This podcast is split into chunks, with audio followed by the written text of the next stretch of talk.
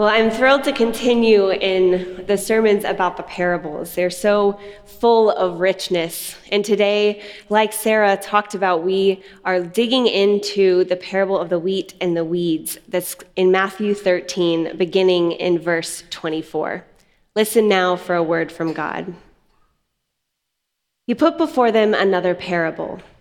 The kingdom of heaven may be compared to someone who sowed good seed in his field. But while everybody was asleep, an enemy came and sowed weeds among the wheat and then went away. So when the plants came up and bore grain, the weeds appeared as well. And the slaves of the householder came and said to him, Master, did you not sow good seed in your field? Where then did these weeds come from? He answered, An enemy has done this. The slave said to him, then do you want us to go and gather them? But he replied, No, for in gathering the weeds, you would uproot the wheat along with them. Let both of them grow together until the harvest. And at harvest time, I will tell the reapers, Collect the weeds first and bind them in bundles to be burned, but gather the wheat into my barn. Then he left the crowds and went into the house. And his disciples approached him saying, Explain the parable of the weeds in the field. He answered, The one who sows the good seed is the Son of Man. The field is the world, and the good seed are the children of the kingdom. The weeds are the children of the evil one, and the enemy who sowed them is the devil.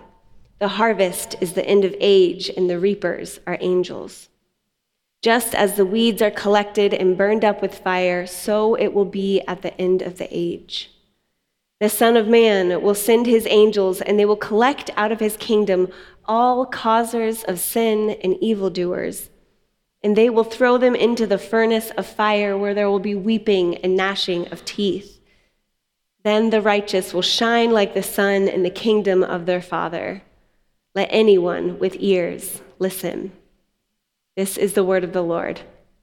Thanks be to God. Please join me in prayer. Good and gracious God, meet us here today, right where we need you. Lord, may the words of my mouth and the meditations of all of our hearts be acceptable to you, our rock and our Redeemer. Amen. Well, when I was growing up, probably up until I went to seminary, I always told people that my favorite book of the Bible was Matthew. See, when I was growing up, I read the Bible solely for the purpose of understanding what it meant to be a good Christian. And Matthew is full of advice for how to live as a follower of Jesus. I used to put little post it notes on the pages because I was afraid of writing in the Bible, and only the ones that gave good life advice that I could return to. And so, if you were to look at that Bible in that little book of Matthew, it is just full of colorful post it notes. And so, while I still really love the Gospel of Matthew, it seems a bit ironic now that I know a little bit more about it, based on where I'm standing today as a church leader. Despite the name may suggest, Matthew is actually written by an unknown author, very likely in the year 70 CE. It was written during a time where the resistance existed, for lack of a better term, against Roman imperial, imperial power and control by the synagogue, resistance against what was happening, the church. And so, now, despite my husband's best efforts, I haven't actually seen all of the Star Wars movies, but we all know that whether it's Star Wars or Marvel or Harry Potter, the resistance is usually understood as the good guys fighting against some unjust system or person. And if you read Matthew closely, you'll see that the resisting resistance is working against the status quo set by religious leaders in the work of the synagogue. When we look back at our text, we're told by the landowners that the weed must grow with the wheat from the time they were planted until the harvest.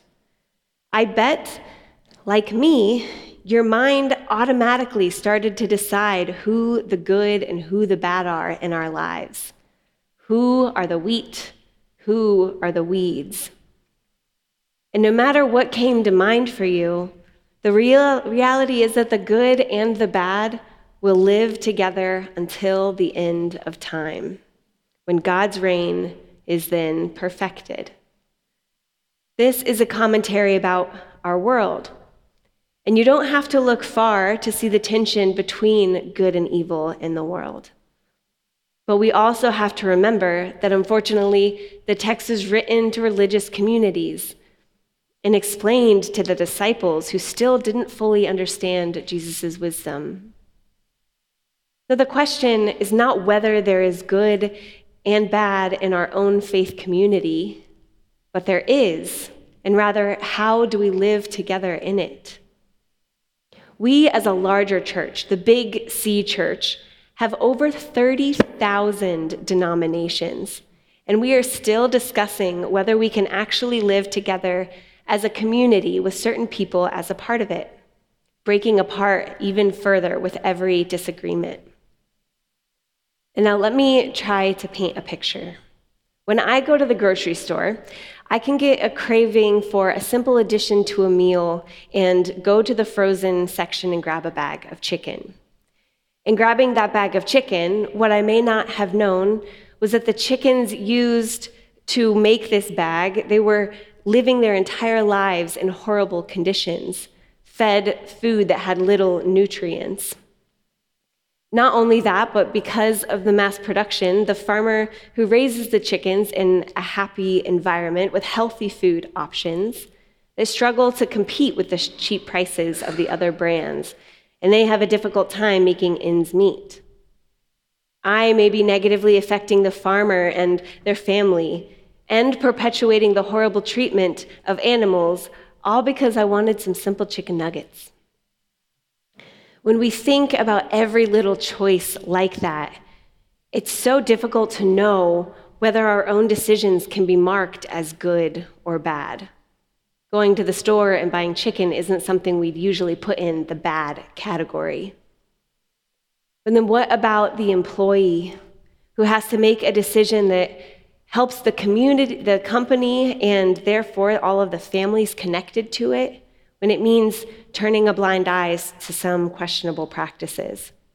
Or maybe a teacher who chooses a teaching style that some of the kids won't respond to. I bring up all of these examples not to overwhelm you and to make you feel hopeless, but to point out the complexity of living in a world that is full of so much good and so much bad at the same time. If our own individual decisions are difficult to decipher, how much more difficult is it to decide that an entire human being is good or bad based on some arbitrary note? We as Christians like to try to figure out who belongs and who doesn't. We're so preoccupied with who we let in and who is out who is accepted by God and who must change or think differently in order to fit. We think it's our job to draw lines. The servants in the passage, they're confident that they can settle the problem of who is in and who is out by pulling out the weeds. But in doing so, the good is uprooted as well. There are extremes and less extremes of the ways that we do this. The first is a way that a lot of non Christians assume all Christians are because it's the loudest group. it's picketing at an abortion clinic, outside of a concert, at a pride parade. People who stand with signs condemning others to hell.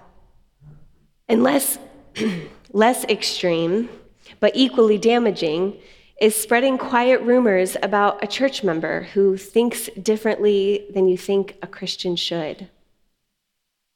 And this is why it's so important to study Scripture. Not only just read it, but really study it. Sometimes something that looks so obvious at first glance changes when we learn something about the historical context or we compare it to another part of Scripture. But it's also important not to become arrogant about our faith and assume that we have all the right answers.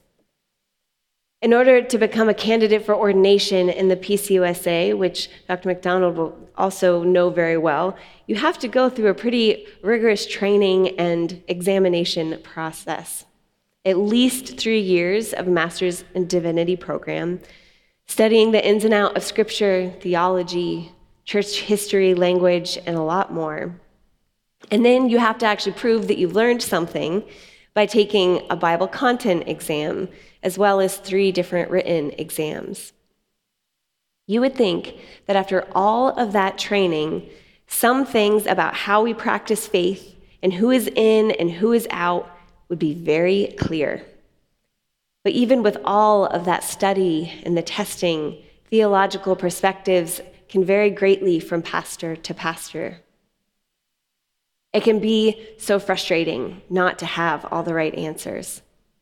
And Jesus talking in parables like this, even this one that has an explanation portion, which not all parables do, it shows that we were never intended to understand God perfectly. There is a divine and holy mystery that we are encouraged to constantly seek through the reading of Scripture and being open to the possibility that no matter our age or how long we've spent studying, God can continue to reveal new truths to us. So, if we then turn our focus towards the explanation portion of the parable, it sounds harsh. It's not something we often talk about in the Presbyterian Church. Talk of fiery furnaces and weeping, gnashing of teeth. We tend to panic as we assess whether that's in the future for us or for somebody that we love. But I would say that this is actually where we find the hope. The separation of the harvest, the weeds from the wheat, occurs at the end of time, and it is God who does the separating. God is the one who is chosen to take on the burden that seems so overwhelming to us as humans who are trying our best to love God and to love others the best way that we know how. This is good news to us because it means that we don't have to decide who is in and who is out. It isn't up to us to separate the weeds from the wheat. Instead, it's up to us to live in a world where both exist. Patrick J. Willson, a preacher and theologian, said this Jesus did not say that the kingdom was like a rock, fixed and solid and firm and unchanging. Jesus did not say that the kingdom was like a giant machine that you put some things in and you get some things out, and what you get out depends on what you put in. He said it was like an enormous tree that grows out of a tiny seed a tree that grows so enormous that all of the birds of the air can come and find shelter in its branches, even strange little ducks like you and me. He said that God was like the housewife who puts a smidgen of yeast in the three measures of flour, and the yeast yields life into the whole batch of dough. That is the way the kingdom is, growing from the very beginning into all that God has created from the foundation of the world, the very first moment of creation, it is the kingdom that has been on God's mind, and God is infinitely patient as it grows. Our personal walks of faith and our collective practices of faith are continually moving towards this reign of God that God intends. God is patient with us, is gracious with us when we make mistakes, and loves us deeply in the process. During that time, it's not our job to decide who is in and who is out. Instead, we must live in a state of mind such that everyone belongs to God, and not only belongs to God, but is here on earth for God's holy purpose. God's empire is life bringing. So we are free to live a life in a way that encourages life rather than condemnation. We continue to study scripture and listen to God's Spirit move in and around us in the world. And in doing so, we can find closeness to God. And we can learn from the mistakes of Christ followers who have come before us as to live in a world where God's love is so much more tangible than hatred. The very first sin in the Garden of Eden is the human desire to be our own gods. What a burden that we've placed on ourselves. God offers a life so different than that because God is responsible for the fate of the world, not us. We are invited to a life of love. Let us continue journeying together with openness and willingness to be changed in order to reveal to one another the way that God is revealing that love through each one of us. And in the end, I hope that through an incredible power of love that I don't fully understand, that all of God's children will be the righteous, shining like the sun in the kingdom of the Heavenly Father.